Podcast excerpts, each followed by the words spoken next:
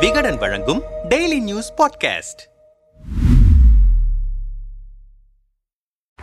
வைகோவின் ஐம்பத்தி ஆறு ஆண்டுகால பொது வாழ்வை சித்தரிக்கும் மாமனிதன் வைகோ என்ற ஆவணப்படத்தை தயாரித்து இருப்பதுடன் அதை தமிழ்நாடு முழுவதும் திரையிட்டு வருகிறார் மதிமுக தலைமை நிலைய செயலாளர் துரை வைகோ. அந்த ஆவணப்படத்தில் இயக்கத்துக்காக உயிர் தியாகம் செய்தவர்களுக்கு மரியாதை செலுத்தப்பட்டு இருக்கிறது ஆனால் அதில் திமுகவின் வாரிசு அரசியலை எதிர்த்து தீக்குளித்து உயிர் நீத்த ஐந்து பேர் என்ற உண்மையை பதிவு செய்யவில்லை என விமர்சனம் எழுந்தது. இந்த நிலையில் படம் திரையிடப்படும் இடங்களில் பிரச்சனைகள் தொடர்கின்றன. எட்டு பத்து இரண்டாயிரத்தி இருபத்தி இரண்டு அன்று தேனி வெற்றி திரையரங்கில் ஆவணப்படம் திரையிட ஏற்பாடு செய்யப்பட்டு இருந்தது டிக்கெட் விநியோக தகராறில் மாவட்ட செயலாளர் ராமகிருஷ்ணனை முன்னாள் ஒன்றிய செயலாளர் சிவா அடிக்க பாய்ந்ததால் கலைபரம் ஏற்பட்டது. அப்போது அங்கு வந்த துரை வைகோ இருவரையும் சமாதானப்படுத்தி உள்ளே அழைத்துச் சென்றார். இதையடுத்து ஆவணப்படம் பற்றிய விமர்சனங்கள் குறித்து துரை வைகோவிடம் கேட்டோம். இந்த ஆவணப்படம் கட்சியை வளர்ப்பதற்காக எடுக்கப்பட்டது அல்ல இது அரசியலுக்கு அப்பாற்பட்டது. மதிமுக இயக்கத்துக்காக உயிர் தியாகம் செய்த அனைவரின் படங்களையும் போட்டு அவர்களுக்கு மரியாதை செலுத்தி இருக்கிறோம் ஆனால் சிலர் சமூக வலைதளங்களில் ஃபேக் ஐடி வைத்துக் கொண்டு தேவையற்றதை பரப்பி குழப்பத்தை விளைவிக்கின்றனர். ஆவணப்படம் பார்க்க டிக்கெட் கிடைக்கவில்லை என்பதற்காக ஏற்பட்ட பிரச்சனையை பாசிட்டிவாகத்தான் பார்க்கிறேன் என்றார் அவர். வாரிசு அரசியலை எதிர்த்து தீக்குளித்து இறந்த வரலாற்றை படத்தில் பதிவு செய்யவில்லை என்கிறார்களே என்றோம். மக்களிடம் புரிதல் இல்லை. தலைவருக்கான அங்கீகாரம் கிடைக்கவில்லையே என எங்கள் உறவினர் சரவணன் சுரேஷும் சிவகாசி ரவியும் தீக்குளித்து இறந்தனர். தற்போது முப்பத்தி ஐந்து வயதுக்கு கீழ் உள்ளவர்களுக்கு வைகோ பற்றிய புரிதல் இல்லாமல் இருக்கிறது. இவரை நாம் சரியாக பயன்படுத்திக் கொள்ளவில்லையே என்ற புரிதலை மக்களிடம் கொண்டு சேர்க்க வேண்டும் என்பதற்காகவே இந்த ஆவணப்படத்தை எழுதி தயாரித்து இருக்கிறேன் நிறைய இளைஞர்களை அரசியலுக்கு கொண்டு வர உழைப்பேன். அவர்களுக்கான அரசியல் தளத்தை ஏற்படுத்தி கொடுப்பேன். ஒரு கட்டத்தில் அப்படி உருவாகும் இளைஞர்களிடம் கட்சியை ஒப்படைத்துவிட்டு வெளியேறும் எண்ணமும் எனக்கு இருக்கிறது. தலைவர் இருக்கும் போதே கட்சியை ஒரு நல்ல நிலைமைக்கு கொண்டு வந்து விட வேண்டும் என்பதற்கான வேலைகளை செய்து கொண்டிருக்கிறேன் என்றார். மூத்த நிர்வாகிகள் சிலரை அவர் கடுமையாக பேசுவதாக தகவல் பரவும் நிலையில் என்னிடம் குறைபாடுகள் இருக்கின்றன. குறிப்பாக கோபப்படுவதை விடப்போகிறேன் என்றும் சொல்லியிருக்கிறார் துரை வைகோ.